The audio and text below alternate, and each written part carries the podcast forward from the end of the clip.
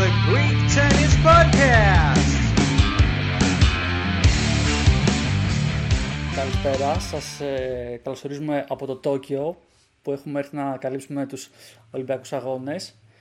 Και... Αριγκάτο. Αριγκάτο, αριγκάτο. είμαστε. Και για την ακρίβεια ε, δεν ασχολούμαστε τώρα με αθλήματα σε φάση που ξέρω, πλατσουρίζουν στο νερά ή σηκώνουν κάτι βαράγια ή κάνουν... Ε, Πώς λέγεται ο πετούνιο που κάνει κάτι με κρίκους. Ένα είναι το άθλημα. Τέννη. μόνο, μόνο το τέννη αξίζει από αγώνες. Οπότε γι' αυτό είμαστε εδώ. Να μας κυνηγάνε σώτο. Εντάξει, πλάκα κάνουμε, πλάκα κάνουμε προφανώ. Ε, αλλά... Εδώ η Βάνα τον είπε πετούλα και φοβάται να βγει από το σπίτι. Πάντως, ε, όντως, παιδί μου, για μένα, αν μου πει έχω παρακολουθήσει από Ολυμπιακούς Αγώνες, θα έλεγα μόνο τέννη.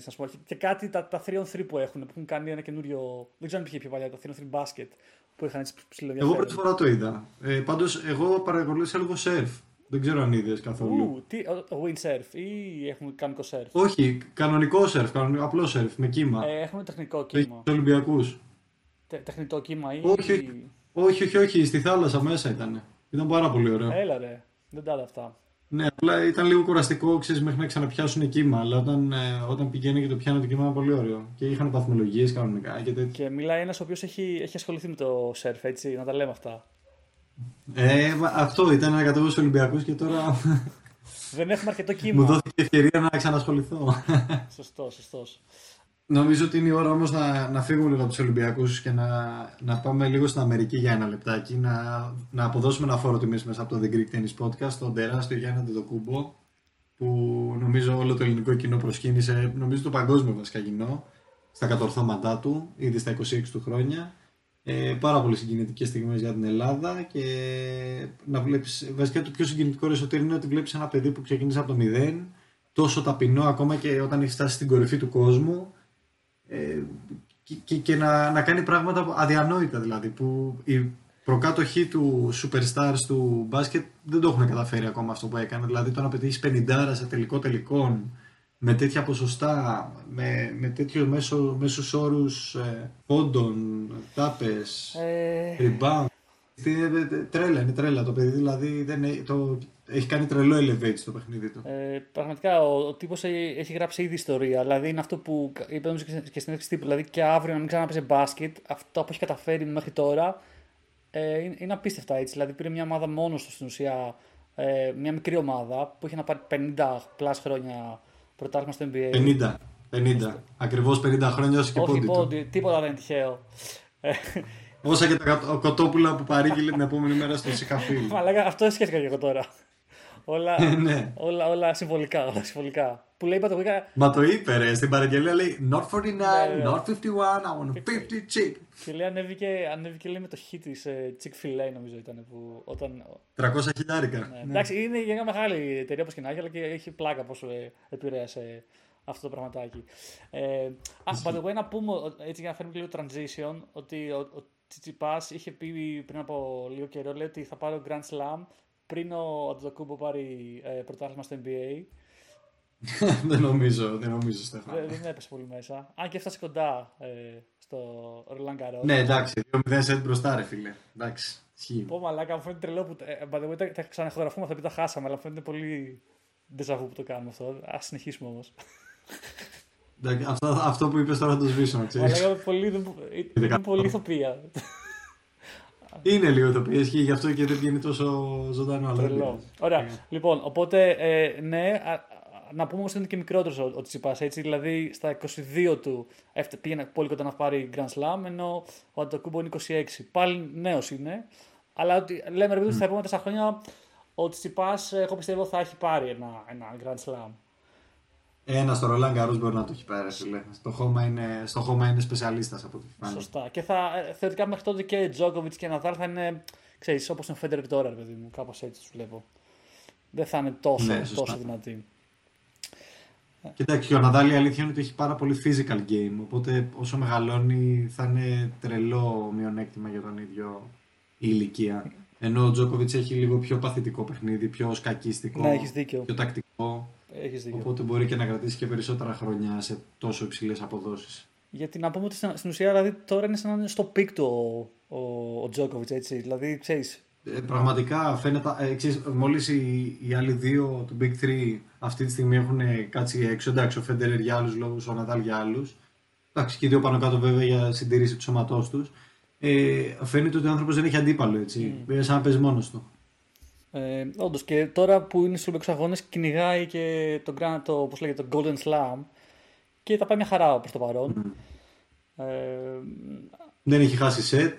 Έχει, παίζει, παίζει απίστευτα, απίστευτα μάτς. Και, ε, και προχωράει και στο διπλό έτσι. Με, που παίζαν σήμερα με το Mixed Ναι, Double. σωστά. ε, που, Με τη Στογιάννου. με τη Στογιάννοβιτς, ναι. Να πούμε εδώ ότι έχουμε στους Ολυμπιακούς Αγώνες και δυνατή, ε, είχαμε τέλος πάντων, ε, δυνατή συμμετοχή στο τέννις ε, από Τσιπά και Σάκαρη στα Μονά, γιατί αποκλείστηκαν και οι δύο, αν και άρχισαν δυνατά με καλά μάτς. Ε, βέβαια συνεχίζουν στο διπλό, στο Mixed Double, περάσαν στις 8.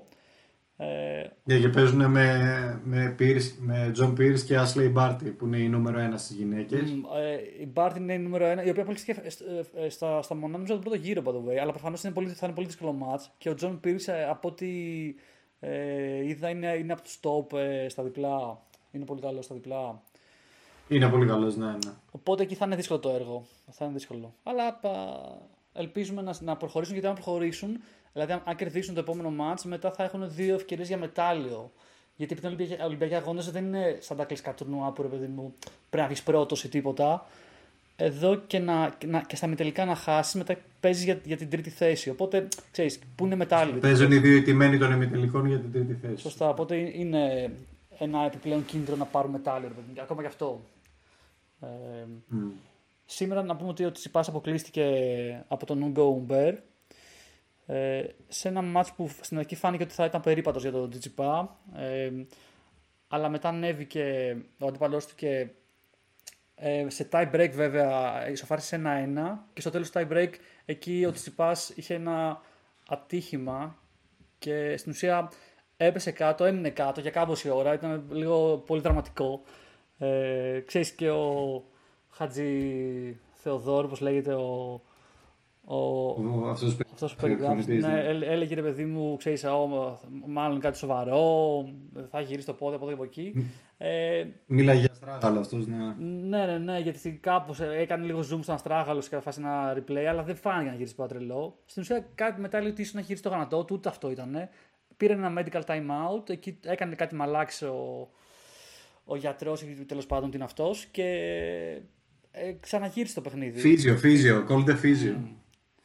Είναι δικός αυτός, είναι του τουρνουά, ρε παιδί μου. Όχι, το, το, το τουρνουά τον παρέχει, Οκ. το physio πάντα. Ε, δεν φάνηκε τελικά να είναι κάτι σοβαρό γιατί έπαιζε λίγη ώρα μετά στα mixed doubles με τη Σάκαρη. Απλώς φάνηκε λίγο να τον επηρεάζει στο τρίτο σετ και φαντάζομαι και ψυχολογικά περισσότερο από ότι σωματικα Ε, γιατί ήταν και ο. τραυματίστηκε πάνω στο set point του δεύτερου set, έτσι, με το οποίο έχασε από τον Ομπέρ το δεύτερο set. Σωστά. Ε, και, και ξεκίνησε πιο φοβισμένα στο τρίτο σετ, ήταν λίγο πιο συγκρατημένος, παρόλο που βρέθηκε να έχει νομίζω τρία break points συνολικά που τα έσβησε βέβαια ο Μπέρ.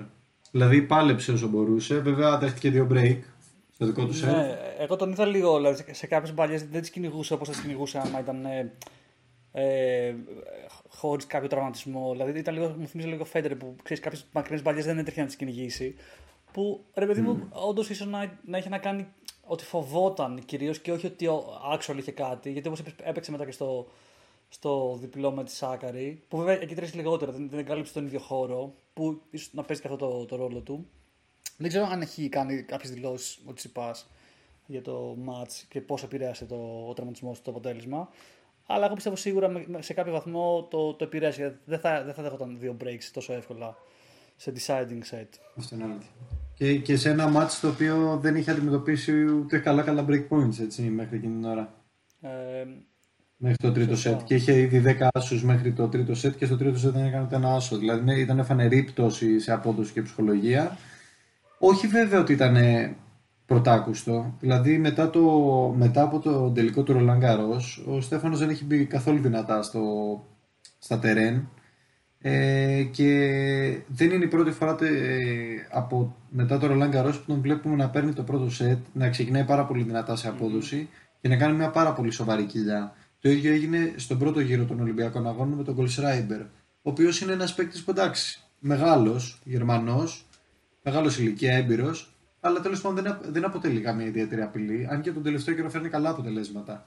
Αλλά όταν παίζεις τώρα με το νούμερο 3 στον κόσμο και καταφέρνει να το παίρνει σετ, το δεύτερο σετ κιόλας, ε, και να κάνει τέτοια πτώση ότι Τσιπά και μάλιστα στο τρίτο σετ βρέθηκε, σου θυμίζω και με 2-0 πίσω γιατί είχε κάνει break ο Σωστά, και εγώ λέω τι γίνεται εδώ πέρα τώρα; Θα φύγει, δηλαδή... Ναι, έχασα από τον Γκραίνοβιτ τις προάλλες, έχασα από τον Διαφό στο Wimbledon. Ε...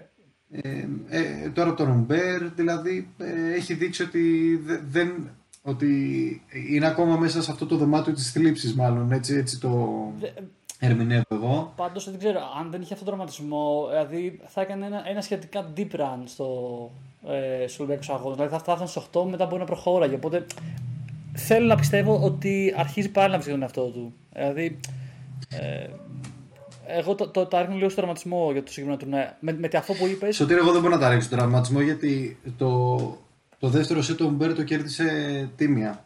Ήταν δηλαδή 6-4 μπροστά στο deciding, στο tie break. Και εκείνη την ώρα το forehand που έριξε ο Μπέρ ήταν winner τελείως. Ήταν στην άλλη γωνία του Τσιτσιπά. Οπότε και να μην τραυματιζόταν και να έτρεχε, δεν βλέπαμε τίποτα να το προλαβαίνει. Αυτό το σετ ήταν ξεκάθαρα του Μπέρ έτσι όπως παίζει.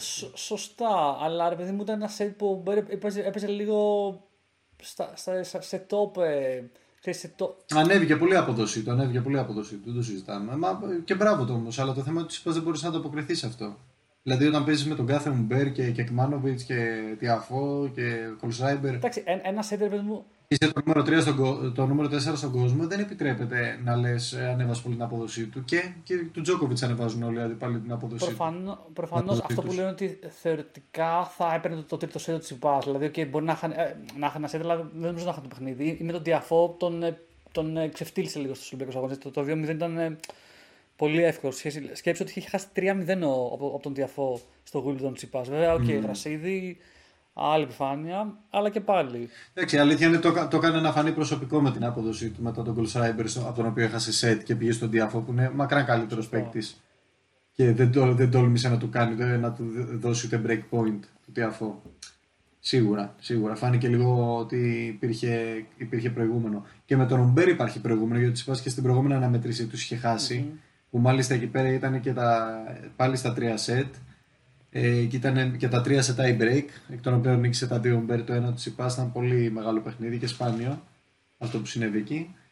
Δεν το βλέπουμε συχνά να φτάνουν και τα τρία set στο tie break. Ε, και τώρα ήρθε εδώ θεωρητικά για να πάρει πάλι την εκδίκησή του και ξεκίνησε εξαιρετικά. Δηλαδή στην αρχή φαινόταν ο Στέφανος που ξέρουμε, που μπήκε δυναμικά να, να κάνει dictate το παιχνίδι, να καθοδηγήσει ο ίδιος τους πόντους, να πάρει τους δυνατούς άσους του και γενικά να, να τρομάξει τον αντίπαλό του. Ο αντίπαλο του να μην έχει την ψυχολογία να παίξει το δεύτερο σετ. Δεν έγινε αυτό με τον Ομπέρ, επανήλθε και ο Στέφανος απλά δεν μπορούσε να το. Δεν κατάφερε να κάνει το break. Ενώ πάλεψε πολύ στο δεύτερο σετ να κάνει break, δεν τα κατάφερε. Ε, σωστά, βέβαια για την άλλη, δηλαδή και ο, ο Μπέρ δεν, είχε, δεν έκανε, ούτε αυτός είχε κάνει break μέχρι το δεύτερο set. Δηλαδή ε, είχε καταφέρει να κάνει μόνο mini break στο τέλος, στο tie break. Οπότε δεν είναι ότι, σωστά, δεν είναι σωστά. ότι λύγησε θεωρητικά ο Τσιπάς. Απλά ανέβηκε επίπεδο ο, ο, ο Μπέρ και δεν, δεν κατάφερε ε, ο Τσιπάς να, να βρει ένα δύναμο σημείο για να το σπάσει. Ε, εντάξει, τώρα αν, αν αναλύσουμε και πολύ το σημείο εκείνο, γιατί εντάξει, okay, δεν μιλάμε για καμιά. Ειδικά το δεύτερο ήταν πολύ tight. Δεν μπορώ να πω ότι κάποιος από τους δύο ήταν πολύ καλύτερος από τον άλλο προς Θεού. Mm-hmm. Απλά μπορώ να πω ότι ο Μπέρα ανέβασε πάρα πολύ απόδοση και ο Τσιπά δεν ήταν έτοιμος γι' αυτό. Ε, όταν ήταν στο. Ο, ο, θα σου θυμίσω τον πρώτο πόντο του tie break που ο Τσιτσιπάς ε, κατάφερε και πίεσε πάρα πολύ τον Ομπέρ, τον άλλαξε γωνίες. Ο Ομπέρ αναγκάστηκε και του ρίξε μια λόμπα ψηλή, η οποία όμως ήταν σχετικά στη μέση του γηπέδου.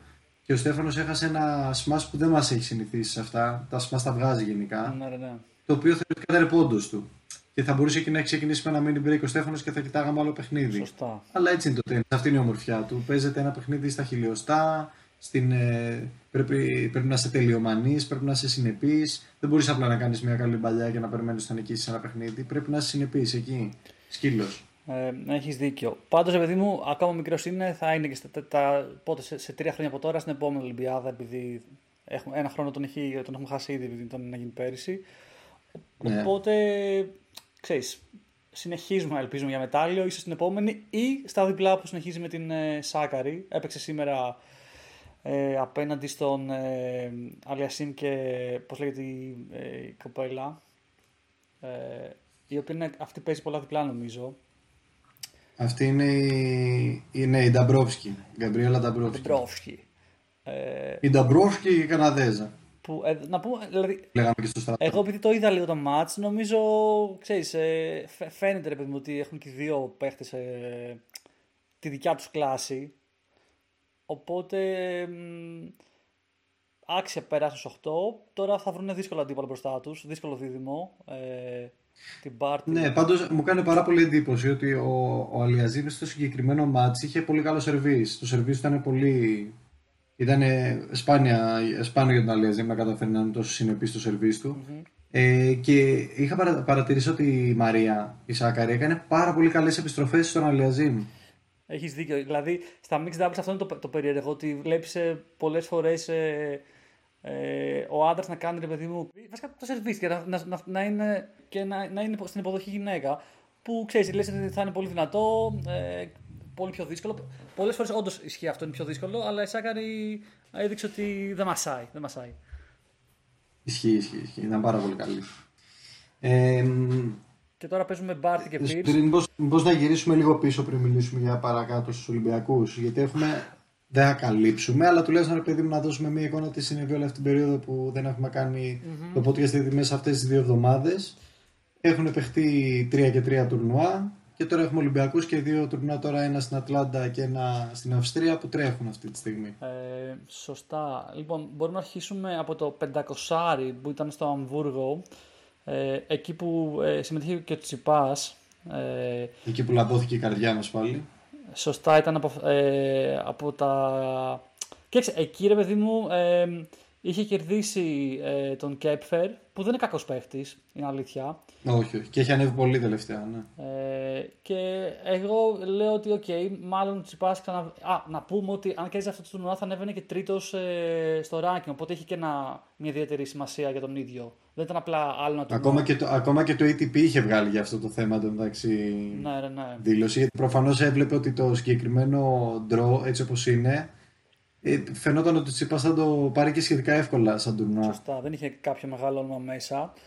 Αλλά έπεσε πάνω σε. Είχε τον Παύλο Καρένιο Μπούστα, τον οποίο τον είχε νικήσει 3-0 πριν λίγο καιρό στο, Σωστά, σωστά. στο Ρολαγκαρό. Ο οποίο το, πήρε, το πήρε κιόλας, αλλά ε, ο Τσιπάς έπρεπε να βρει μπροστά του και τον ε, Κραγίνοβιτ ε, στους 8. Το Σέρβο, ναι. Ναι, ναι, ναι. Που ρε παιδί μου εκεί έκανε.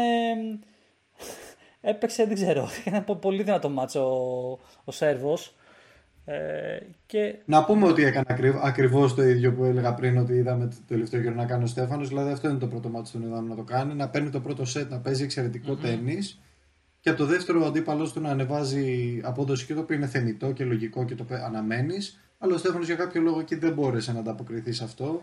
Ήταν κακή ψυχολογία, ήταν αυτό το self-explosion που είχε ξαναπεί στο παρελθόν με τον ε, Πιέρου Ζερμπέ όταν είχε χάσει πάλι σε ένα- μια αντίστοιχη ε, εκεί σε μια αντίστοιχη δύσκολη στιγμή ας πούμε, που είχε και βρέθηκε από ένα 0 σε μπροστά να χάνει ένα-δύο. Κάτι αντίστοιχο ήταν εκεί πάντως. νομίζω ήταν, ήταν το, το ωραίο στιγμιότυπο που σε κάποια φάση είχε κάνει ένα ράκετ μας. Δηλαδή είχε, είχε ρίξει τη ρακέτα του κάτω. Όπο, δεν ναι. είχε σπάσει η ρακέτα και ο ίδιος συνέχισε να παίζει και πήγε να κάνει ένα, ένα backhand και, και έφυγε όλο το. έφυγε η μισή ρακέτα στον αέρα. Πάλι καλά που δεν χτύπησε Το κανένα. πλαίσιο, το μπροστινό έφυγε όλο. Ναι, ναι, ναι. Ε, γενικότερα, ρε παιδί μου, ήταν, ήταν ε, νευρικός αυτό το παιχνίδι του Τσιπά. Δηλαδή, φαινόταν ότι δεν ήταν και στην πιο ε, καλή ψυχολογία. Ε, πράγμα που ε, στην ουσία είναι το κλασικό που πρέπει να το δουλέψει. Κάποιες φορές το καταφέρει να είναι ψύχρεμος και χαλαρός, κάποιες άλλες όχι. Τώρα ήταν στις στις αρνητικέ του καταστάσεις και σε κάποια φάση άρχισε να νομίζω είπε και ε, γαμό τη Σερβία μου και κάτι τέτοιο. Δηλαδή, είχε ξεφύγει και λίγο ε, μες στα νεύρα του. Εντάξει, κοίτα, μια διαφορά μεταξύ συμπεριφοράς ε, Στέφανου και Γιάννη, ξέρεις, τώρα έχει ανακύψει και πάρα πολύ έντονα τον τελευταίο καιρό. Ναι, ναι, ναι. Ευτυχώ τη βλέπουμε και εντάξει, αυτό είναι κάτι που δεν μπορούμε να το, να το αγνοήσουμε, ούτε να το αποκρύψουμε, ότι ο Στέφανος έχει πολλές φορές μια συμπεριφορά η οποία δεν τον τιμάει και θεωρώ ότι δεν θα ήθελε ούτε ο ίδιος να, να έχει τέτοιες αντιδράσεις. Αλλά το τέννις η αλήθεια είναι ότι βγάζει πολλές φορές και το χειρότερο αυτό των ανθρώπων και το έχουμε δει ακόμα και στα πιο α, καλά παιδιά του tour. Α- αυτό δηλαδή ισχύει. ό- όλοι έχουν κακές στιγμές. Όλοι. Και αυτό ρε παιδί μου, ε, δεν ξέρω, ε, τώρα πετάμε από θέμα σε θέμα. Ε, έχει- έβγαλε στο Netflix και ένα ντοκιμαντέρ το Netflix για, για την Οσάκα, που στην ουσία λίγο ακολουθεί τη ζωή της. Ε, Ναι, πολύ ωραίο. και ρε παιδί μου, σε κα... Οκ, δεν δεν θα έλεγα ότι είναι κάτι τρελό, απλά σε κάποιες, σε κάποιες φάσεις πετάει κάτι ατάκες. Δηλαδή φαίνεται ότι είναι, ότι είναι ψαχμένη σαν, ξέρεις, ε, σαν, σαν κοπέλα και δεν, σκέφτεται και ξέρεις κάνει πολύ έτσι λίγο ε, τη ζωή της και όλα αυτά. Και, και λέει για το τέννις συγκεκριμένα μιλάει ρε παιδί μου ότι okay, κάθε άνθρωπος λέει στη ζωή του έχει τις δυσκολίες που πρέπει να, να ξεπεράσει και τα challenge, αλλά στο τέννις ρε παιδί μου είναι ότι κάθε φορά που πάω να κάνω κάτι είναι όλοι πάνω μου και, το, και με βλέπουν. Κατάλαβες. Ενώ εμείς στη ζωή μας δεν δεν θα κάνω εγώ κάτι και θα είναι ε, από πάνω μου 5 εκατομμύρια άνθρωποι και θα με κρίνουν. Θα κάνω κάτι, θα αποτύχω γιατί θα πετύχω, συνεχίζω. Ε, που αυτό προφανώς δημιουργεί μια έξτρα πίεση που είναι η κάμερα σε σένα και ό,τι κάνεις ε, ε, σε κρίνουν όλοι. Οπότε σε, με- κατά κάποιο τρόπο καταλαβαίνω και ότι κάποιος μπορεί να, να είναι πιο νευρικός και πιο, είναι πιο δύσκολο να κρατήσει τα νεύρα του π.χ. από ότι με το μπάσκετ που είναι ομαδικό άθλημα. Θα ρίξουν ευθύνη στην ομάδα και όχι και καλά σε σένα. Οπότε και πάλι δεν μπορώ να συγκρινώ το ότι πάμε με το κούμπο. Θα το συγκρινώ με το Federer π.χ. Σαν, ξέρεις, σαν πώς είναι σαν ψυχολογία και πώς αντιδράει και πόσο πιο ευγενικός είναι. Εντάξει, έχω, έχω, έχω να διατυπώσω μια διαφωνία σε αυτό που λες έτσι όπως το ανέλησες, διότι στο, στο NBA αν μη τι άλλο, αν υπάρχει ένα δηλαδή μπασκετικό, ε, ένας, μια μπασκετική ε, πώς το λένε, διοργάνωση στον κόσμο που αναδεικνύει κάποιους συγκεκριμένους παίκτες είναι το NBA και δεν είναι τυχαίο ότι υπάρχουν αυτοί που λέμε οι superstars στο NBA. Οι superstars στο NBA παίρνουν απάνω τους ευθύνη. Ο, δηλαδή ο Αντετοκούμπο φέτος είχε δεχτεί πάρα πολύ πίεση για να πάρει το πρωτάθλημα. Σαν superstar ο συγκεκριμένο Αντετοκούμπο είχε δηλαδή να απολογηθεί γιατί οι Bucks του δεν θα παίρνουν το πρωτάθλημα πιο οι Bucks που ο ίδιος τους έδωσε Supermax. Για να τους έδωσε Supermax α- αυξήθηκε απ- απίστευτα η πίεση πάνω του να πάρει το πρωτάθλημα. Ε, ε, Και δέχονται τρελή κριτική έτσι. Σου θυμίζω ότι δύο-τρεις αγώνε πριν λέγανε ότι ε, ο, για- ο Γιάννης είναι ο Ρόμπιν και ο Μίτλετον είναι ο Μπάτμαν. Τι μαλακίες λέγανε. ε, Όντως έχεις ένα point, αλλά όπως και να έχει, πάντα θα υπάρχει η δικαιολογία, ρε παιδί μου, αν δεν έπαιρνε, ότι ναι, είναι ο Γιάννης που είναι τρελή παιχτούρα, αλλά ρε φίλε δεν μπορεί να με τέσσερις average παίχτες να πάρει championship. Δηλαδή, ξέρεις, πάντα θα υπήρχε και αυτό. Ενώ στο τέννη δεν υπάρχει δικαιολογία. Ρε φίλε, είσαι μόνος εκεί μέσα. Είσαι, Είσαι μόνος μόνος σου. σου, ναι. Άντε. Και η άλλη ωραία τάκα που είπε πάλι ο Σάκα, επειδή κυρίως ατάκε κράτησε από, από, τον, από το ντοκιμαντέρ, είναι ότι λέει ρε παιδί μου, είμαι το βάζω για τις προσπ... γιατί λέει ότι, OK, λέει στο γήπεδο είμαι μόνη μου, αλλά είμαι το βάζω για τις προσπάθειες που κάνει όλο το team μαζί μου. Δηλαδή, ξέρεις, ε, ο, ο coach της, ε, ο φυσικοθεραπευτής της, όλοι αυτοί βάζουν μια προσπάθεια, δεν φαίνεται πουθενά άλλο, γιατί όλα αυτά συγκεντρώνονται πάλι στην ίδια. Οπότε και εκεί είναι λίγο team sport, αλλά πάλι, ρε παιδί μου, είναι αυτή που θα έχει το βάρος να τους βγάλει, ξέρεις, καθαρό ότι κατάφεραν κάτι και το υπόλοιπο team της. Πάλι σε αυτήν συγκεντρώνεται. Και κυρίως γιατί τώρα πάλι προχωράμε στο επόμενο θέμα, αλλά αυτά είναι τα όμορφα εδώ. Και κυρίως γιατί ε, ένα θέμα που έθεσε ο Στέφανος πριν από, αυτό το, πριν από τους Ολυμπιακούς μέσω Twitter ήταν το θέμα του on, on-court coaching. Δηλαδή να μπορούν οι προπονητές να κατά τη διάρκεια του μάτς να προπονούν. Μμμ. Και μάλιστα το επιχείρημα του ήταν ότι ρε παιδιά, ποιον κοροϊδεύουμε, αυτό γίνεται από όλους. Βέβαια, κύριος γίνεται από τον Στέφανο και από τον πατέρα του, είναι γνωστό. έχει, α- ο- άμα, άμα μετρήσουμε πόσα, πόσα χρήματα έχει πληρώσει ο Στέφανος σε ποινές για coaching, ε, βγαίνει ένα πρώτο βάθρος σε Grand Slam, πιστεύω. Ε, οπότε το έθεσε αυτό το ζήτημα. Πολλοί ήταν αρνητικοί, πολλοί ήταν θετικοί. Ε, αλλά επειδή ακριβώς όμως δεν υπάρχει το on-court coaching αυτή τη στιγμή, νομίζω ότι συμφωνώ μαζί σου ότι όσο και να υπάρχει ομάδα από πίσω, εκείνη την ώρα είσαι μόνος σου. Και άρα, άμα κάνεις λάθη, σε σένα θα πέσουν και ποτέ στην ομάδα σου στο τέννη. Και ποτέ δεν έχω δει να πέφτει στην ομάδα σου βασικά. Το αντίθετο. Έχω δει, ας πούμε, ε, π.χ. τον Αλιαζήμ, επειδή δεν πηγαίνει καθόλου καλά, να λέμε όλοι ότι ο Uncle Tony θα hit the road. Ε, Όντως, δηλαδή, ε, δεν ξέρω πώς, ε, πώς μπορεί να, να δώσει την ευθύνη στον coach σου. Φαντάζομαι κυρίως θα το δώσει σε, σε άλλα πράγματα. Στο mindset που σου χτίζει ή στο φυσιοθεραπευτή, στο πώς σε κάνει να μην τραυματίζεται, να γίνεις καλύτερος παίκτης. Αλλά τώρα στρατηγική δεν ξέρω κατά πόσο ε, μπορείς να, ρίξεις, να ρίξεις το φταίξιμο όταν παίζεις στον προπονητή σου. Βέβαια, τώρα που λες για, για, τώρα που λέμε για αυτό το θέμα, είχε βγει και ο, ο προπονητής του, του Τζόκοβιτ και λέει ότι είναι πολύ δύσκολη δουλειά μου. Λέει ότι δεν νομίζω κάποιος λέει Α έρθει ποιος θέλει μια εβδομάδα να αλλάξουμε ρόλους και αν, αν σε ε, μια εβδομάδα δεν μου, δεν μου δώσει δουλειά πίσω, ε, ξέρεις ότι, δεν- ότι είναι τόσο δύσκολο και τόση πίεση που ε, το να είσαι coach του Djokovic δεν είναι καθόλου εύκολο. Τώρα για ποιο λόγο το λέω αυτό δεν μας είπε. Απλά πέταξε αυτή την ατάκα που σημαίνει ότι υπάρχουν ε, και εκεί πέρα απαιτήσεις που πρέπει να, να καλύψει ένας coach. Ε, κοίτα, μόνο και μόνο που βγήκε το βίντεο, κυκλοφόρησε το βίντεο ήδη από τις πρώτες μέρες των Ολυμπιακών Αγώνων που ο Τζόκοβιτς στη, στη, στο practice ε, έσπαγε ρακέτες. Δεν το- Καταλαβαίνεις Α, ότι ναι, ναι, ο ναι, άνθρωπος ναι, το- ναι, έχει, έχει ένα και μόνο στόχο. Το Golden Slam, τέλος. Δεν βλέπει κάτι άλλο πέρα από αυτό. ναι, ναι, ναι. Και γενικά ο Τζόκοβιτς, ρε παιδί μου, το έχει πει και ο Ναδάλ σε συνεντεύξεις του, ότι είναι ένας άνθρωπος που βλέπει μόνο τα, τα βάθρα, μόνο τις νίκες και κυρίως μόνο το να βγει ο GOAT. Να έχει δηλαδή όσο το δυνατόν περισσότερα σχέση με τους άλλους. Θέλει το παγκόσμιο ρεκόρ, θέλει το, την πρωτιά, κυνηγάει την πρωτιά. Και λέω εγώ δεν είμαι έτσι. Ε, Άσχετο που τα έχει καταφέρει τρελά στη ζωή του και ο Ναδάλ να κάνει απίστευτα πράγματα, όντως δεν έχει αυτή τη μανία που έχει ο Τζόκοβιτ και φαίνεται ότι είναι μανία που, που, με το νούμερο και, ένα. και αυτό είναι έτσι καλό θέμα τώρα, πιο, έτσι, πιο λίγο φιλοσοφικό, ρε παιδί μου, ότι ξέρεις, τι, τι, στην τελική τι έχει νόημα. Δηλαδή, ε, το εγωιστικό ότι θες να σε αρέσει όλους τους τίτλους ή να είσαι, ρε παιδί μου, ένας χαρακτήρας που ε, κάνεις το τέννις, ξέρεις, πιο αγαπητός σε, σε περισσότερους, ξέρεις, ε, θέλουν να παίζουν, δεν βλέπουν αυτό το αγχωτικό ότι πρέπει να πάρω τους τίτλους αλλά να το απολαύσω. Εγώ θα έλεγα πιο ωραίο είναι αυτό σαν φιλοσοφία π.χ. ρε παιδί μου, ξέρω εγώ παίχτες από άλλα αθλήματα σαν τον Ροναλντίνιο ή σαν τον ε, Ιμπραήμοβιτ, οι οποίοι δεν, δεν έχουν πάρει τους τρελούς τίτλους. Ο Ροναλντίνιο έπαι- Και σαν τον κύριο, σαν τον κύριο ακριβώς. Που ρε παιδί μου δεν, δεν, δεν τους νοιάζουν οι τίτλοι, αλλά τους νοιάζει να, να απολαμβάνουν ε, τα παιχνίδια και να περνάνε ξέρεις, και, αυτό το, και να χαρίζουν ωραίες στιγμές και στον κόσμο που τους βλέπει. Ε, δηλαδή ναι. ναι. Εντάξει, ξέρεις τι, ο, ο, όλα έχουν την ομορφιά τους. Δηλαδή, εσύ μιλήσεις κυρίως τώρα για showman. Σωστά. Ε, που είναι ωραίο πράγμα και το χρειαζόμαστε μέσα στα σπορ. Αλλά εγώ θα πω ότι χρειαζόμαστε και μια ψυχολογία που. Γιατί είναι ωραίος ο ανταγωνισμός, αλλά όταν ο ανταγωνισμός φτάνει να γίνεται μονή, και εμένα προσωπικά δεν μου αρέσει ξέρεις, γιατί, γιατί χάνεται η ομορφιά του αθλήματος. Δηλαδή, ο Τζόκοβιτς δεν θα πάει να βγάλει έναν ωραίο πόντο, θα πάει να εκμεύσει τον πόντο από εσένα. Που πολλές φορές αυτό, όπως το είπα και στο προηγούμενο podcast, με έχει οδηγήσει να βαριέμαι το παιχνίδι του. Και όταν βαριέμαι το παιχνίδι του, σημαίνει ότι ακόμα και τελικό Grand Slam να βλέπω, δεν θα το χαρώ.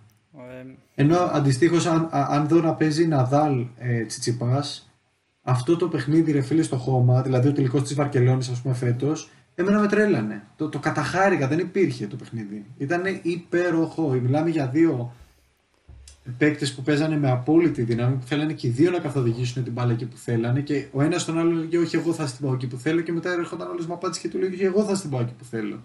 Αυτό είναι τέννη, ρε φίλε. Δηλαδή να το παίζει με την ψυχή σου και κάθε πόντο μέχρι τέλους και όχι να σκέφτεσαι πω, πω, πώς θα τον πάρω τον πόντο. Εντάξει, δεν είναι σκάκι. Ναι, αυτό. Μπορεί ο Τζόκοβιτ να το έχει φτάσει αλλού και να έχει πάρει απίστευτες νίκες και μπράβο του.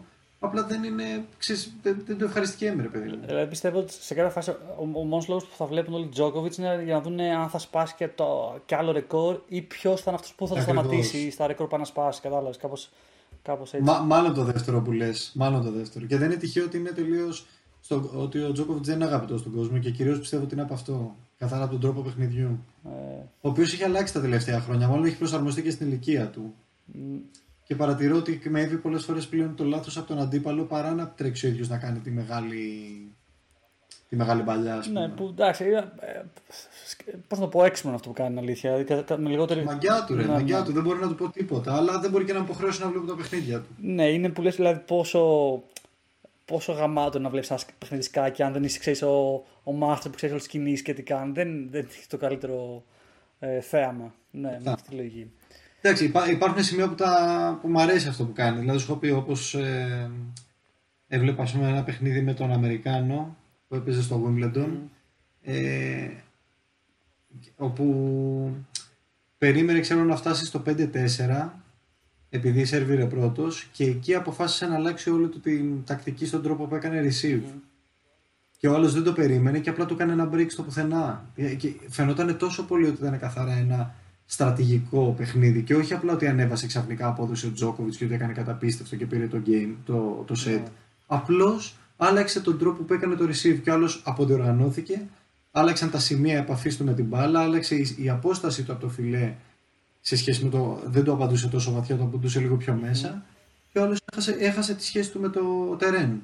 Ε, ε, αυτά τα πράγματα είναι, είναι μαγικά αν, αν μπορείς να τα παρακολουθήσεις. Απλώς δεν είναι το παιχνίδι που εγώ θα έλεγα ότι εμένα τέλος πάντων με διασκεδάζει και με οθεί να δω παραπάνω τέννη. Ε, Έχεις δίκιο. Τώρα, επειδή το πες αυτό, εγώ, πριν από κάτι μέρες είχα δει ένα βιντεάκι στο, στο YouTube που είναι νομίζω 30 λεπτά με τα best, ε, best of ε, returns του, του Djokovic. Ε, Ω, και καλά. λέει είναι, είναι, είναι τρελό. Δηλαδή, ξέρεις, ε, περ- περνάει μισή ώρα έτσι. Δηλαδή, λέει, σου μένει ξέρεις, το, το σαγόνι κάτω. Ε, Ναι, δεν, δεν υπάρχουν τα, οι επιστροφές του Τζόκοβιτ είναι. Δηλαδή έχεις επιστροφές Τζόκοβιτ, backhand Τζόκοβιτ, ε, σερβί Ισνερ, και Κύριου θέλω να σε ε, πω, και Κύριου. forehand. Το, φο- το- ναι, και το σερβίς του Κυριού είναι πολύ δυνατό. Καλά και του Οπέλκα και του Κάρλοβιτ. Ε, και ένα forehand, forehand ε, Del Potro νομίζω. Del Potro έχει πάνε δύναμη forehand. Τελπότρο, εγώ θα, έλεγα- θα έλεγα. Τώρα, εντάξει, ο Τελπότρο λίγο έχει σταματήσει να παίζει επειδή είχε τραυματισμού, αν και νομίζω ξανα, ξαναπαίρνει τώρα. Ποιον θα έλεγες, καλά, Φέντερερ προφανώς. Φέντερ θα έλεγα και ε, Μπερετίνη. Ε, Και ο Μπερετίνη πλέον. Ναι, ο Μπερετίνη το forehand του πιστεύω θα μείνει, θα μείνει στα, στα ιστορία του Και, τέννις. και για one-handed backhand ε, θα βάζα τσιτσιπά μέσα, αν και τελευταία κάνει τα κλασικά τσάφ του που πάνε στο Θεό. Ναι, ρε φίλε, εντάξει, δεν είναι τόσο consistent για να πεις ότι το backhand του είναι το αξιοζήλευτο, ας Ναι, πούμε, ναι, για ναι. αυτά. Εγώ θεωρώ ότι το, το αξιοζήλευτο backhand το έχει ο, ο Βαβρίνκα. Ε, Δηλαδή, κα- ακόμα και ο Dominic Thiem έχει πει σε, βι- σε συνέντευξή του ότι μακάρι να είχα το backhand του, το, μονό, το μονό backhand του Βαβρίνκα. ναι. Όντως είναι πολύ, πολύ σταθερό. για- Σκέψου να το λέει ο Team. Ναι. Λοιπόν, να, να γυρίσουμε πάλι στα το, επειδή πήρε- το πήραμε στο, στο Αμβούργο που okay, το πήρε ο Παμπλό Καρένια Μπούστα. By the way, έχει πολύ ωραίο τρόπαιο και το, ε, το τουρνουά του Αμβούργου. Το θυμάμαι πέρυσι που το είχε πάρει. Ναι. Είναι, στην ουσία η τροχιά της μπάλας όπως όπως σκάει. Δηλαδή, άμα το δεις, είναι, είναι ε, μια, Θα το είναι μια δρομέα. κίτρινη γραμμή που είναι απλά η τροχιά της μπάλας που σκάει στο, στο, δι- στο γήπεδο του αντιπάλου, ε, πάει στη ρακιά του και γυρνάει στο δικό σου γήπεδο. Είναι πολύ έτσι, έξυπνος. Δεν, δεν είναι ωραίο, αλλά είναι έξυπνο στον τρόπο που σκεφτήκαν να το κάνουν. Ε, Απλά μου έχει μείνει. Μετά ποιο είχαμε, έχουμε το τουρνουά στο ε, Newport στις ε, Ηνωμένες Πολιτείες στο Hall of Fame Open που Που κέρδισε ο Kevin Anderson. ε, σωστά. Η αλήθεια είναι ότι δεν παρακολούσα ε, πολύ να δω, ξέρεις, ε, αν είχε κανένα ιδιαίτερο παιχνίδι. Κοίτα, πρέπει να πούμε λίγο για να υπάρχει μια εικόνα ότι αυ- αυτή η εβδομάδα ήταν η εβδομάδα μετά το Wimbledon. Οι περισσότεροι θέλανε να ξεκουραστούν γιατί είχαν έρθει από ένα Roland Garros λίγο ένα μήνα πριν και έρχονταν, έρχονταν και οι Ολυμπιακοί δύο εβδομάδες αργότερα. Οπότε γενικά αυτή τη βδομάδα πέρα από το Αμβούργο που υπήρχε ο Τσιτσιπάς, δεν υπάρχει άλλος top 10 που έπαιζε αυτή τη βδομάδα. Δηλαδή στο Newport που καλύπτεις τώρα, ε, ο νούμερο ένα seed ήταν ο Αλεξάνδρ Μπουμπλίκ Σωστά. που είναι το νούμερο 39 στον κόσμο και ήταν συνταρισμένος νούμερο 1. Οπότε ναι, είδαμε, βέβαια γαμάτο είναι αυτό γιατί είδα, καταφέραμε να δούμε ανθρώπους που δεν είναι ιδιαίτερα καλά συνταρισμένοι να παίρνουν πόντους πολλούς και να ανεβαίνουν και να τους δίνεται μια καλύτερη ευκαιρία για το μέλλον. Ο Kevin Anderson, ας πούμε, εδώ πέρα που το πήρε, είναι ένας άνθρωπος 35 χρονών που είχε περάσει από τραυματισμούς και ήταν και πολύ συγκινητική η στιγμή και για τον ίδιο που πήρε αυτό τον τίτλο μετά από το 18 έχει να πάρει τίτλο. Όντως. Και ήταν με την οικογένειά του μαζί, ναι, και ήταν ε, πολύ συγκινητικό. Δηλαδή, ε, ωραίο που του δόθηκε η δυνατότητα, γιατί είμαι βέβαιος ότι αν παίζανε, αν ήταν μια φυσιολογική εβδομάδα σε ένα 250, δεν νομίζω ότι θα είχε τη δυνατότητα αυτή τη στιγμή με τους παίκτες που κυκλοφορούν εκεί έξω να φτάσει σε τελικό και να το σηκώσει. Ναι, όντως, πολύ πιθανό. Πολύ πιθανό. Ε, μετά είχαμε άλλο ένα 250 ε, στη Σουηδία, στη Μπαστάντ. Ε, εκεί που, στο, πώς λέγεται, Norday Open.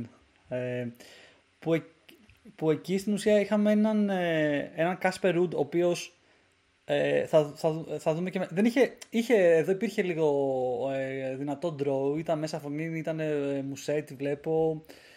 Ε, για να δω πιο κάτω τι, τι άλλο είχαμε. Καλά. Υπήρχαν ονόματα, υπήρχαν. Ε, αλλά ρε παιδί μου, ο Ρούντε γενικότερα έδειξε ότι ε, μια νοδική πορεία που είχε το τελευταίο καιρό την, ε, την επισφράγισε με ένα τίτλο. Ε, δεν ξέρω πώς θα τον ανέβασε το ranking αυτό. Ε, τώρα από ό,τι βλέπω είναι ε, νούμερο 14. Είναι στο 14 αυτή τη στιγμή. Ναι, ναι, ναι. Κοίτα, ήταν ο, ήταν ο δεύτερος τίτλος του στο 2021 και ο τρίτο συνολικά σε αυτή τη φάση γιατί σήκωσε και την επόμενη εβδομάδα ε, τίτλο, οπότε πλέον έχει τέσσερις τίτλους.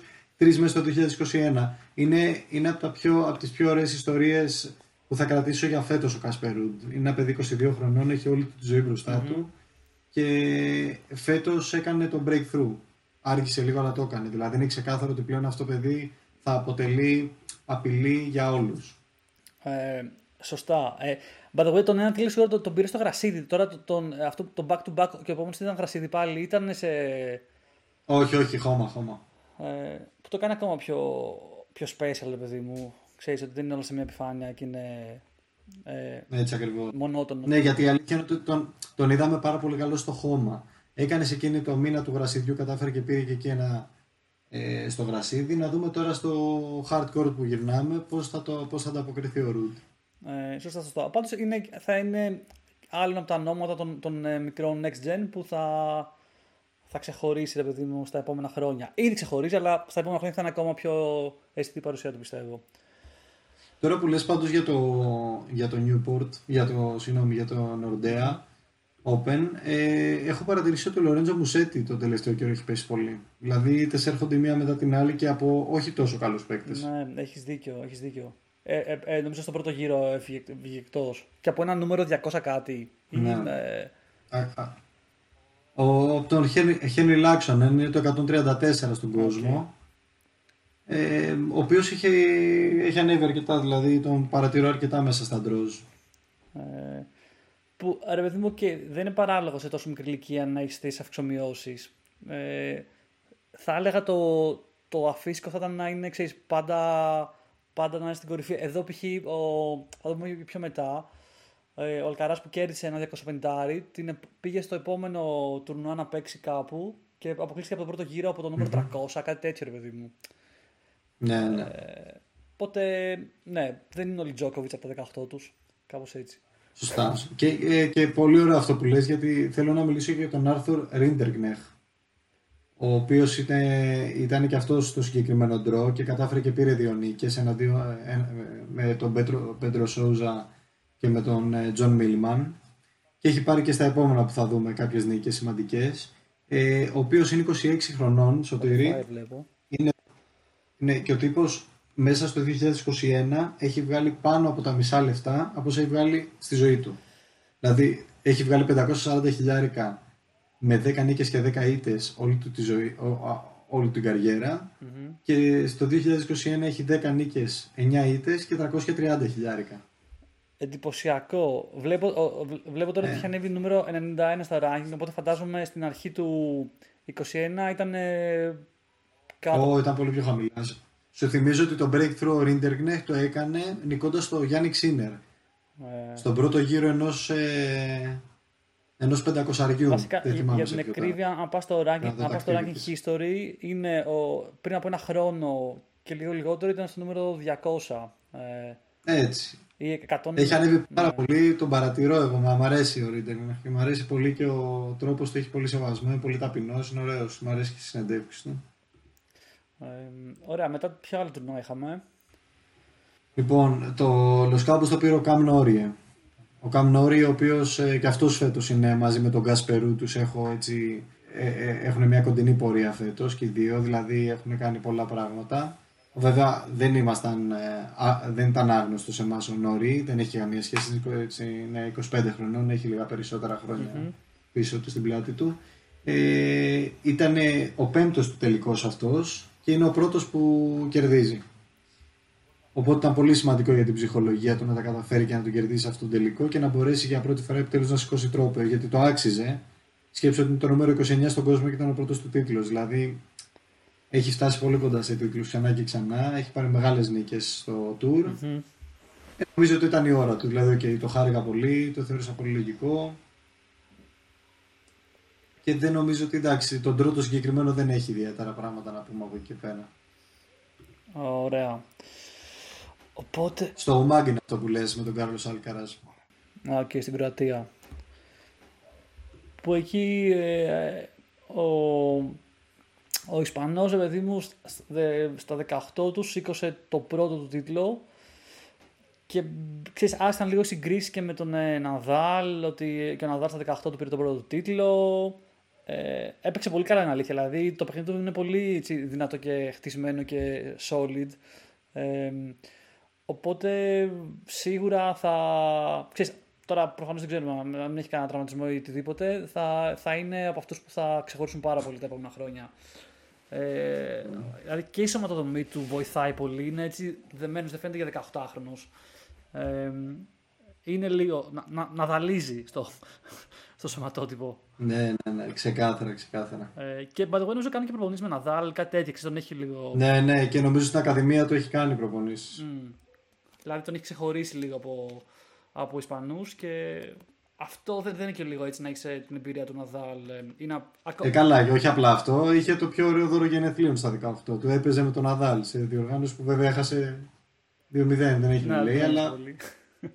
ήταν ωραίο που στα 18 του την ημέρα του γενεθλίων ήταν έτσι και μάλιστα τους σβήσανε και τούρτα. Ο Ναδάλ την έσβησε και να του την έφερε στο γήπεδο μέσα και είχε γίνει ωραίο παρτάκι εκεί. Οπότε ναι, νομίζω ο Ναδάλ τον στηρίζει δυνατά για σαν ε, next gen, ας πούμε. Ωραία πράγματα.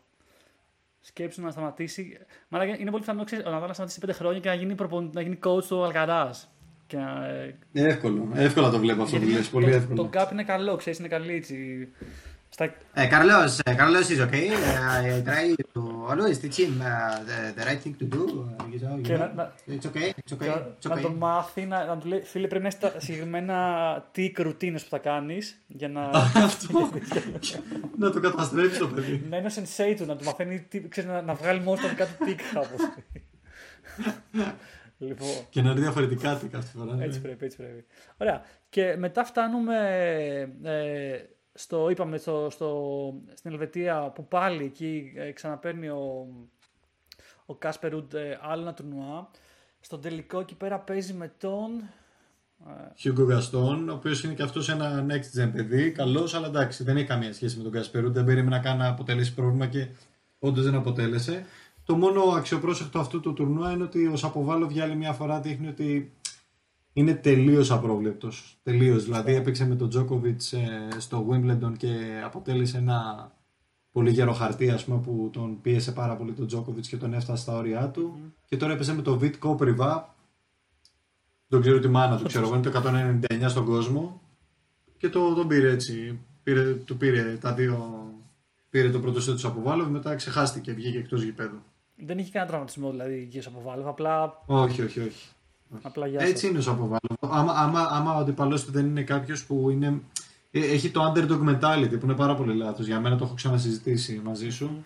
Ότι ο, δε- ε, αυτοί που έχουν το underdog mental- mentality συνήθως δεν πάνε καλά. Γιατί καταφέρουν να φτάσουν μέχρι ένα νούμερο γερό, ξέρω εγώ 15 στον κόσμο, 10 στον κόσμο, ανάλογα και το timing και την τύχη τους. Και όταν έρθει η ώρα να είναι στο 10 και δεχτούν την πίεση του να είσαι το νούμερο 10 στον κόσμο, απλά δεν μπορούν να ανταπεξέλθουν. Γιατί δεν νοείται να είσαι το νούμερο 10 στον κόσμο και να χάνεις από το νούμερο 199. Απλά δεν νοείται. Ναι, έχεις δίκιο. Έχεις δίκιο. Ε, Εν τω μεταξύ, βλέπω σε αυτό το νόημα ήταν και ο, ο, ο Γάλλος, ο, ο Μπενουά Πέρε, ο οποίος έκανε πάλι, δηλαδή άρχισε να, να κάνει κάποια καλά Ναι, runs. ναι. Ε, Ισχύει, ισχύει, ισχύει. έφτασε μέχρι 8, μέχρι τους, Πήρε, έχασε από το, έχασε από το Root που, που, που το σήκωσε τελικά. ε, που ναι, δε- δηλαδή ήταν λίγο απρόβλεπτο αυτό, ξέρεις, γιατί τον είχαμε λίγο ξεγραμμένο. Τον, ε, και είχε, νομίζω και στο προηγούμενο είχε κάνει ένα καλό run. Και μάλιστα, μάλιστα νομίζω είναι ο μόνος που πήρε και set στο Root. Στο, ε, του πήρε το δεύτερο set. Μ, Ναι, έχεις δίκιο. Σε 5-7. Ε, Ναι. Ωραία, και μετά ερχόμαστε στους Ολυμπιακούς Αγώνες μετά έτσι, από μια μεγάλη. Ε, Πώς λέγεται. Μεγάλη. Από, δε- Βρες τη λέξη, ένα δικηγόρος είσαι. Μια έτσι. Μα δεν ξέρω και πώς το να Ότι πεις. πήγαμε πίσω λίγο, ότι πήγαμε πίσω και ξαναγυρίσαμε. Ε, ένα μεγάλο ταξίδι στο χρόνο. Πάρα πολύ ωραία. Πολύ. Ε, ωραία, ναι, οπότε γυρνάμε λίγο σε, σε Ολυμπιακούς Αγώνες. Είπαμε, ρε παιδί μου, ε, ας δούμε λίγο το, το, τα μονά των ανδρών.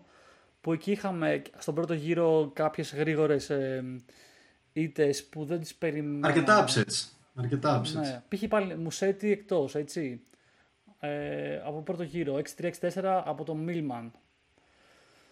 Γκάιλ Μονφής εκτός. Ε, Ρούμπλεφ νομίζω εκτός, ε. Ο, α, ο Ρούμπλεβ από Νησικόρη. Βέβαια, γενικά ο Νησικόρη, επειδή, επειδή είναι και στην πατρίδα του, Ε, έχει δώσει πόνο έτσι, έχει δώσει ρέστα. Δεν ε, τους νικάει όλους. Τώρα έχει φτάσει να παίζει με Τζόκοβιτς Ο- αύριο. Ναι, που, ε, εγώ θα ήθελα λίγο να δω αυτό το ματσάκι γιατί και ξέρεις, μπορεί, Ναι, μπορεί να ναι, γίνει ναι. έλλειψη. Λες ρε φίλε να δω στοίχημα. Εντάξει, να, να πούμε βέβαια ότι το head to head αυτών των δύο είναι ακραίο, έτσι είναι 16-2. Όντως.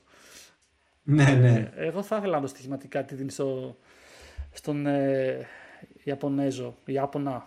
Στον, Ισπα- ε, ναι, στον Ιάπωνα. Ε, θα δίνει λίγα προφανώς, δεν θα δίνει. Ε, θα δίνει πολύ μεγάλο συντελεστή. Ε, άλλα μεγάλα, άλλα μεγάλα upsets είχαμε, είχαμε, είχαμε... Εντάξει, τώρα ε, αν θεωρείται upset... ε, Καράτσεφ θα λέ- Όχι, Καράτσεφ κέρδισε βασικά. Μετά ο- αποκλείστηκε από το Γάλλο. Από το ναι, Σαχντί. ίσως, ε, του, του Φίλιξ Οζέρας Αλιασίμ, αυτό που έλεγα ότι ο Άγγλ Τόνι σιγά σιγά τον βλέπω να, να ανοίγει την πόρτα, ε, που έχασε από τον Μαξ Παρσέλ. Ο οποίος Μαξ Παρσέλ ήταν να παίξει μαζί με τον ε, Φέλιξ Οζέρα Αλιασίμ ο Άντι Μάρι. Και το έμαθε 4 ώρες πριν το, πριν το ματς ότι τον αντικαθιστά με τον ίδιο. Πήγε εκεί και πήρε 2-0 σε τον, τον Όντως, Φίλιξ. όντως. Ακραίο, Ακραίο. φίλε, ναι. Πολύ ακραίο. Ήταν- Τον, έ- έβλεπα τον, α, τον Αλιασίμ, ήταν λίγο, ξέρεις, είχε μείνει σαν μαλάκας, λέει τι γίνεται εδώ πέρα. Ή- Ήταν, ήταν σε καλή Ναι. ώρα δικιά μας, νομίζω ξέρω εγώ 9 το πρωί, κάτι τέτοιο, πριν τη δουλειά, whatever. Μπορέσαμε και το είδαμε λίγο αυτό. Το θυμάμαι γιατί το σχολιάζαμε. Ναι. Αλλά ωραίο ρε φίλε να βλέπεις τέτοια πράγματα. Πολύ ακραίο. Και, και καλά λέγανε, α, ε, ήταν, βρέθηκε προεκπλήξεις ότι είχε, είχε προετοιμαστεί για, για τον Μάρεκ. Δεν είχε το πλάνο, Εντάξει, ναι. κλάιν ρε φίλε τώρα. Έλα ρε φίλε τώρα, τι είναι αυτά; Ε, που εκεί βλέπω τώρα το, το Dross εκεί πέρα ο- οδηγάει σε ε, Καρένιο Μπούστα με Τβέντεφ και, αυ- και αυτό ωραίο ματσάκι.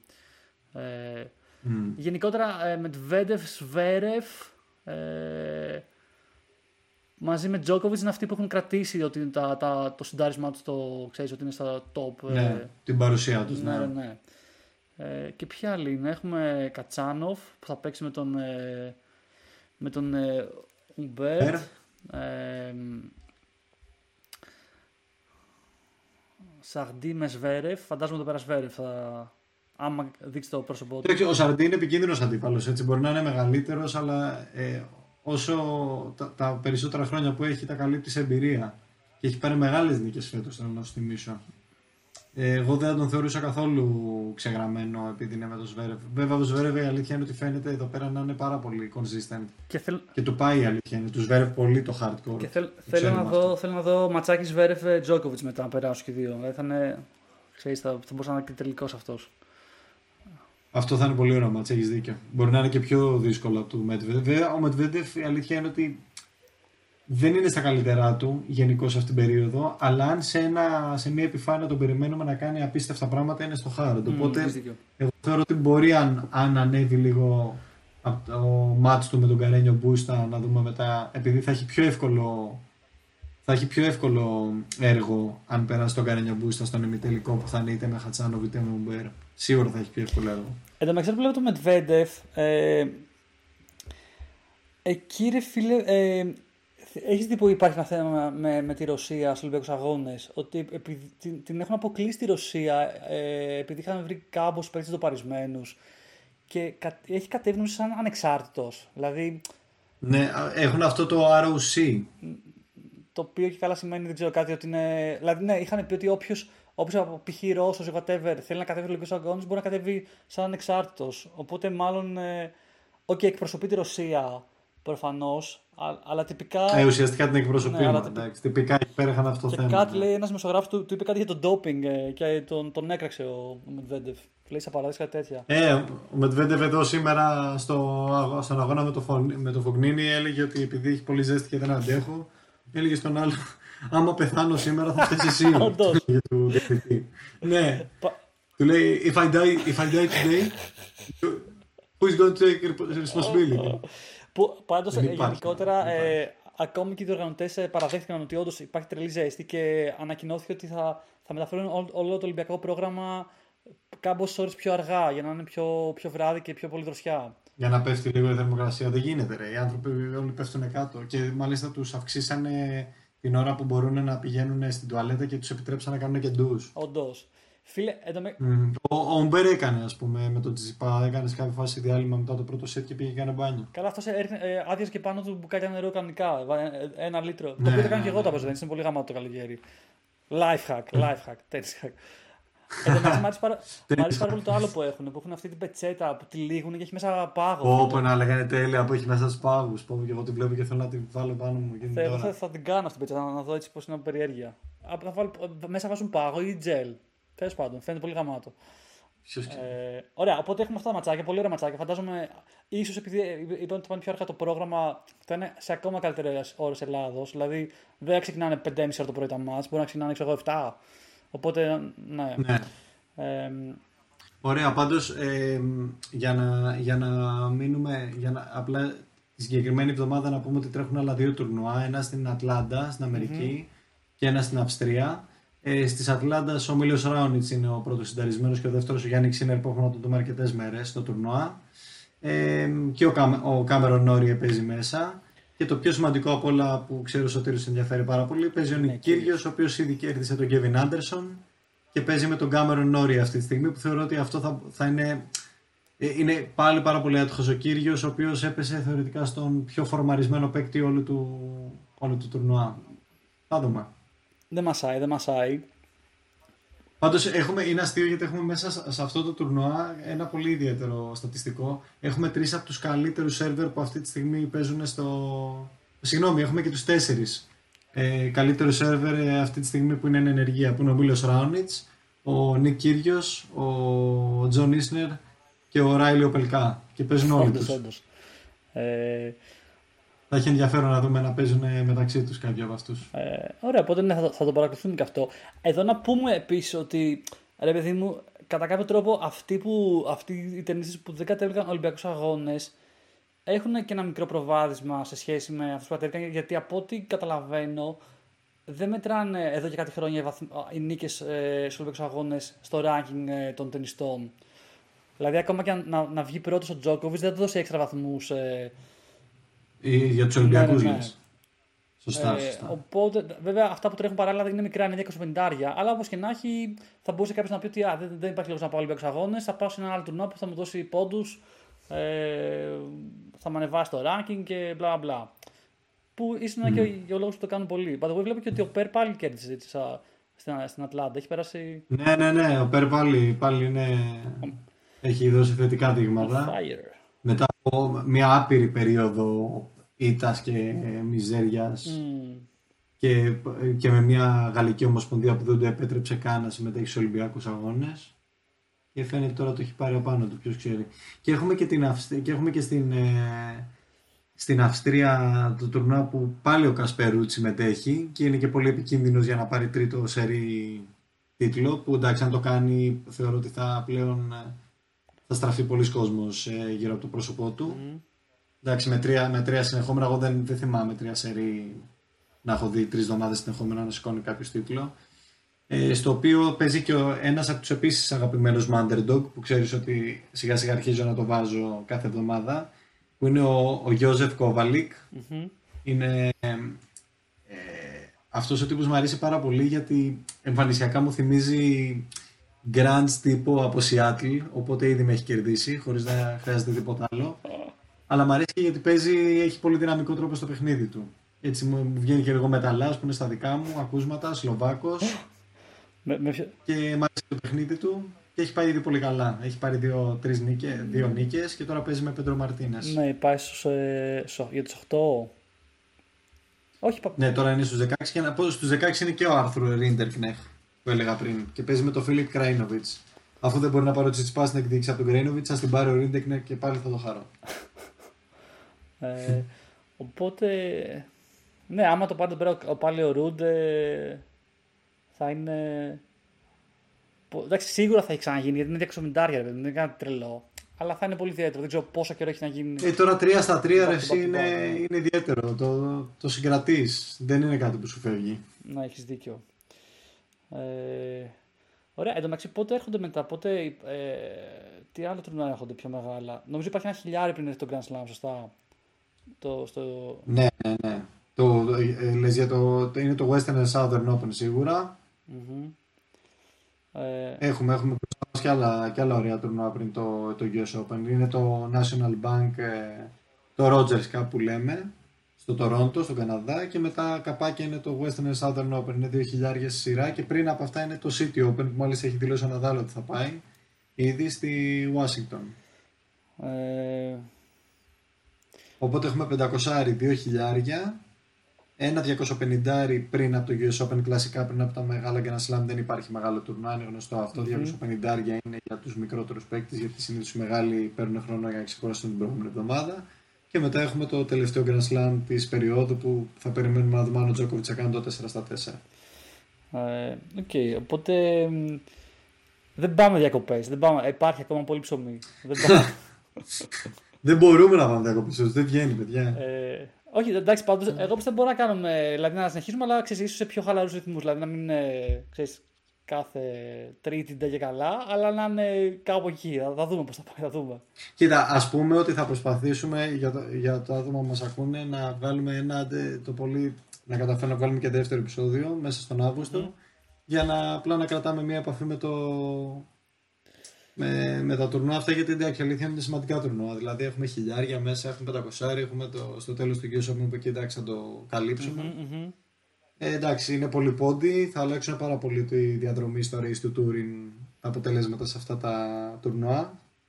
Που είναι δεύτερο εκεί τη φάση αυτή τη στιγμή. Οπότε ναι, έχει πολύ ενδιαφέρον να τα ακολουθήσουμε. Σωστά. Οπότε ναι, ένα-δύο επεισόδια σίγουρα θα τα κάνουμε. Και σε αυτά θα επανέλθουμε και δηλαδή, ξέρεις, και παίχτες που κάνανε ένα break, δηλαδή νομίζω και, και ο team θα γυρίσει αυτά. Ε, Να δούμε.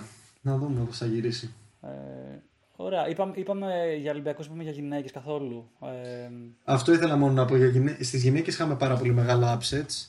Και δυστυχώς δεν μπόρεσε να κάνει η Σάκαρη το δικό της upset με τη Σβιτολίνα, αν και έφτασε πάρα πολύ κοντά να το κάνει. Είναι, ε, μάλλον έπρεπε να πω την Ελίνα Μομφή, γιατί την προηγούμενη εβδομάδα παντρεύτηκε με τον Γκάιλ Μομφή. σωστά, σωστά. Ε, Δυστυχώς έφτασε πολύ κοντά στο να το πάρει, δεν τα κατάφερε, πάλεψε πάρα πολύ. Ήταν πάρα πολύ γενναία η προσπάθειά της, πολύ τίμια, πολύ ευθεία, πολύ σταράτη, ωραία χτυπήματα, τε- κοίταξε στα ίσα της Βιτολίνα. Δυστυχώς ε, η, η Ουκρανή ε, αποδείχτηκε πιο, δεν θα πω πιο δυνατή, θα πω πιο ακριβή στο τέλος, πιο ψύχρημη ίσως. Γιατί τη Μαρία την ξέρουμε, έτσι, δηλαδή όταν φτάνει σε τέτοιες ακραίες καταστάσεις, σε ένα τελε- τε- deciding set με δύσκολα που ο κάθε πόντος μετράει, στον κάθε πόντο το χειροκροτεί και τον, ε, το ζητοκραυγάζει, λες και είναι ο τελευταίος πόντος. Ναι, ρε φίλε, αυτό πρέπει να το αλλάξει λίγο. Δηλαδή δεν, δεν γίνεται, δηλαδή, με- δεν, δεν έχει ενέργεια μετά. Μα Είναι λες και πανηγυρίσει κάθε γκολ ε, ε, τελικού, ξέρω εγώ. Δεν, δεν, δεν στέκει αυτό που κάνει. Και, και όντως το κάνει συνέχεια. Περισσότερο θα λέγα κάθε καλάθι στο μπάσκετ. Ναι, κα- σαν να κάνεις τρελή σαν κάθε καλάθι. Έχεις δίκιο. Έχεις, έχεις δίκιο. Είναι σαν να ξεκινάει το τέταρτο δεκάλεπτο για να βάζεις ένα τρίποντο και να πανηγυρίζεις, λες και είναι το clutch τρίποντο, ξέρω εγώ, που κέρδισε το παιχνίδι. Και βλέπεις ναι, Ε, και δηλαδή, βλέπεις απέναντι πο- την πο- αντίπαλο που Πολύ είναι ενέργεια ψύχρεμη. και κυρίως αυτό. α, Έβλεπα και με την Κρεϊτσίκοβα, το ίδιο πράγμα έχει γίνει στους ημιτελικούς του Ρολάν Γκαρό. Έβλεπα μια Κρεϊτσίκοβα πάρα πολύ ψύχρεμη στο τέλος και μια Σάκαρη που σε κάθε πόντο, είτε αν τον έχανε έπεφτε στα πατώματα, είτε αν τον κέρδιζε ανεβαίνε στον Όλυμπο. Κάπου, κάπου πιστεύω ότι δεν τη βοηθάει αυτό. Έχω παρατηρήσει ότι τα μάτια που φτάνει σε deciding συνήθως δεν τα κερδίζει από αυτό. Δεν ξέρω αν είναι αυτός ο λόγος. Πάντως τη βλέπω στο τέλος ότι δίνει όλη της την ψυχή. Δεν ξέρω αν αυτό της κάνει κακό τελικά. Ίσως είναι, ίσως Αυτό δεν ξέρω. Πιστεύω, ρε παιδί μου, ότι είναι, ε, ε, ξέρεις, είναι από τα πράγματα που δεν, δεν έχει ξαναβρεθεί πολλές φορές σε τέτοιε καταστάσεις. Οπότε δεν έχει σκεφτεί ποτέ πώς θα πρέπει να συμπεριφέρεται. σω άμα βλέπουμε να, να αγωνίζεται, ξ- ξέρεις, να υπάρχει ένα, μια συνέπεια και να φτάνει βαθιά σε πολλά τουρνουά, να το δουλέψει και να μην είναι έτσι. Κατάλαβες. Δηλαδή είναι οι πρώτες φορές, οπότε δεν σκεφτόταν πολύ πώς, ότι θα πρέπει λίγο να συγκρατήσω το συνέστημα. Ε, θα δείξει, θα δείξει. Πραγματικά μακάρι, μακάρι πάντως γιατί το αξίζει πάρα πολύ και το παιχνίδι της έχει ανέβει πάρα πολύ. Το μόνο πράγμα που εγώ είδα με τη Σβιτολίνα, το οποίο ήταν τεράστια διαφορά μεταξύ τους και πιστεύω ήταν το κομβικό σημείο που η Μαρία έχασε στο παιχνίδι, ήταν ότι η Σβιτολίνα είχε τη δυνατότητα μέσω του σερβίς της να κερδίσει κάποιους εύκολους πόντους. Είτε με άσους, είτε με πάρα πολύ δυσκολία με γωνιακά, παιχνί... με, με γωνιακά σημεία, δηλαδή έβρισκε είτε πολύ είτε στο τάφ που λέμε στη μέση, είτε ε, wide, κάπου δεξιά ή αριστερά ανάλογα με τη μεριά του σερβίς. Σε τέτοια σημεία που δυσκόλευε πάρα πολύ την επιστροφή για τη Σάκαρη και έχτιζε έτσι πάρα πολύ εύκολα τον πόντο της Βιτολίνα, αντίθετα με τη Μαρία η οποία θα έλεγα ότι ήταν πιο αδύναμα τα σερβίς. Δηλαδή ήταν σερβίς τα οποία δίνανε τη Ζητολίνα, ε, στη Ζητολίνα εύκολα τον τρόπο, αν ήθελε, να κάνει dictate το παιχνίδι από το return. Σωστά, σωστά. Έχεις δίκιο. Δηλαδή, Απλά είναι, απλά είναι μεγάλη μαχήτρια. Δηλαδή σκέψου ότι χωρίς να έχει τζάμπα πόντους και άλλοι με τζάμπα πόντους και πάλι κατάφερε και της πήρε το πρώτο σετ με τον τρόπο που το πήρε, που το γύρισε από 5-2. Εντάξει. Με, μεγάλα παιχνίδια έκανε. Εγώ το, το σέβομαι περιόρισα το παιχνίδι της και πιστεύω ότι θα, θα δούμε και μεγαλύτερα πράγματα από τη, τη Σάκαρη. Έχουμε να δούμε αρκετά περισσότερα. Πάντως η Σβιτολίνα που την κέρδισε είναι πιστεύω το, το νούμερο ένα φαβορή πλέον για να σηκώσει το, το τουρνουά στις γυναίκες. Δεδομένου ότι η Άσλι Μπάρτι αποκλείστηκε ε, σοκαριστικά στον πρώτο γύρο από τη Σάρα Σορίμπε Στόρμο. Ε, η Οζάκα επίσης σοκαριστικά αποκλείστηκε από τη Βοντρούσοβα. Νούμερο 200 πλάσ και αυτή. Δηλαδή αρκετά upsets. Ναι, ε, η Βοντρούσοβα είναι ε, στο 42. Α, okay. Δεν είναι τόσο δεν είναι τόσο πίσω, αλλά και πάλι ρε παιδί μου. Τώρα η Οζάκα είναι στη, στη χώρα της. Μόλις έχει βγει το Netflix. Ε, Ήταν και. Πολύ... Άναψε και τη, και τη Δάδα, νομίζω, ε, στους λίγου αγώνες. Άναψε τη Δάδα, ακριβώς. Δηλαδή, όλοι οι, Ιαπωνέ... οι Ιαπωνέζοι τώρα είχαν. Μετά είπε. Στηρίξει ελπίδε του πάνω τη. σω ίσως είναι και αυτός ο λόγος που δεν τα πήγε καλά έτσι. Γιατί όπως είπες και εσύ πολύ σωστά, η Οζάκα είναι από τους παίκτες που δεν γουστάρουν πολύ, τόσο πολύ αυτή την, ε, ε, την προσοχή που υπάρχει απάνω της και είναι από τους παίκτες που είναι πιο ταπεινοί και δεν θέλουν τόση δημοσιότητα που θα έλεγα ότι δεν είναι ένα καλό χαρακτηριστικό σε επιτοπλισμό για ένα ταινίστε γιατί οι ταινίστες συνήθως οι πιο ωραιοπαθείς ταινίστες είναι αυτοί που πάνε μπροστά αυτοί που γουστάρουν την πίεση γιατί γουστάρουν να τους βλέπει ο κόσμος και γουστάρουν να πρέπει να αποδώσουν ο Τζόκοβιτς θεωρώ ότι είναι από τους πιο ωραιοπαθείς που θα υπάρχουν που υπάρχουν Σωστά. στο tour και φαίνεται και από τα αποτελέσματα του. Ε, απλά για να, σε, για να σε επιβεβαιώσω, η Οσάκα μετά στη δηλώσει της, που ήταν ρε παιδί μου, ξέρω, έτσι, πολύ στεναχωρημένη και απογοητευμένη, είπε ρε παιδί μου ότι μάλλον θα πρέπει να μάθω να, κάνω, να διαχειρίζομαι την πίεση. Δηλαδή το είπε ξεκάθαρα. Γιατί την πίεση ότι όλοι περίμεναν θα κερδίσει και θα φτάσει μακριά επειδή είναι στη χώρα της και μπλα μπλα. Έχει... Ναι, Οπότε ισχύει αυτό που λες. Ναι, επίσης να πω Αρίνα Σαμπαλένκα πάλι και αυτή έχασε στο δεύτερο γύρο. Η Γκασβίατεκ, η οποία χάνοντας ε, εξέσπασε σε κλάματα. Ε, δηλαδή τρελά upsets. Τρελά upsets και στους Ολυμπιακούς θα δούμε κάποια, κάποια πρωταθλητή έκπληξη. Δεν θα το περιμέναμε στην αρχή του, του τουρνουά με τίποτα. Για να δούμε. Εμείς συνεχίζουμε να βλέπουμε, να παρακολουθούμε και στις γυναίκες και τους άντρες και στα mixed doubles, μιας και έχουμε και το ελληνικό ενδιαφέρον. Που είπαμε εκεί πώ πάει, ναι, σωστά. Ε... Women's double και men's double να πούμε ότι δεν έχουμε ελληνική συμμετοχή γιατί δεν υπάρχει ούτε δεύτερος αρκετά μεγάλος σε ranking άντρα, ούτε δεύτερη αρκετά μεγάλη σε ranking γυναίκα. Και η γραμματικοπούλου τελευταία ανεβαίνει. Ελπίζω άμα συνεχίσει έτσι να αποτελέσει και αυτή ένα όνομα έτσι πιο ευρέως γνωστό. Ε, ναι, έχεις δίκιο. Πήρε τώρα πρόσφατα και ένα, ένα τίτλο. Μετά από, από, από ναι. το τελικό που είχε στα WTA στα, στα διπλά, σήκωσε ένα, δεν ξέρω, 25, 25 πώς λέγεται, 25, ναι, 25.000 ναι, ITF, ε, που είναι νομίζω ο μεγαλύτερος τίτλος που έχει σηκώσει ε, και ο Πέντρος Τσιπάς επίσης σήκωσε ένα τίτλο και αυτός ο μεγαλύτερος. Σωστά, ναι, σωστά, ναι. σωστά. Που, να σου πω αλήθεια, τελευταία κάνει καλές πορείες. Δηλαδή, δεν ξέρω, αν, δεν μπορεί να είναι ναι. τυχαίο. Δηλαδή, έχει φτάσει βαθιά σε πολλά τουρνουά.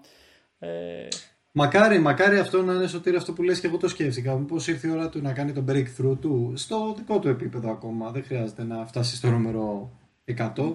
Αλλά το breakthrough του σιγά σιγά και να πάει στο επόμενο level. Γιατί η αλήθεια είναι ότι έχει δίπλα του το νούμερο 4 στον κόσμο. Ναι, και το coach του νούμερο 4 στον κόσμο. Οπότε αυτό κάποια στιγμή πρέπει να το δούμε να βγαίνει. Ε... Σίγουρα δεν έχει το ίδιο σωματότυπο με τον Στέφανο, προφανές. Αλλά με, μόνο και μόνο με την εμπειρία του να παίζεις με αυτόν τον άνθρωπο, φαντάζομαι θα τον βοηθάει να κάνει το elevate στο παιχνίδι του και πιστεύω θα έρθει κάποια στιγμή. Σωστά. Μπορεί, και το μπορεί να είναι 25 χρόνια και να μην είναι top 100, αλλά ξέρεις, μπορεί να. Τώρα είναι πολύ χαμηλά, έτσι είναι ξέρω 600-700. Μπορεί να. Δηλαδή, άμα ανεβαίνει ένα χρόνο, ε, πέσει 100 θέσεις, πάλι ξέρεις, κάτι είναι και αυτό. Δηλαδή, μπορεί να, να το βλέπουμε σε, σε πιο, πιο συχνά να παίζει μόνος τους σε ε, WTA, WTA λέω, ATP τουρνουά. Ε, και γενικότερα σίγουρα θα έρθει βέβαια και νέα γενιά ε, από Έλληνες παίχτες σε, σε κάποια φάση. Ε, που θα ναι. Ήθελα, ήθελα Σωτήρη να κλείσω το συγκεκριμένο podcast mm-hmm. μας με τον ε, Στέφανο Διαμαντή που δεν έχω μιλήσει ποτέ για αυτον mm-hmm.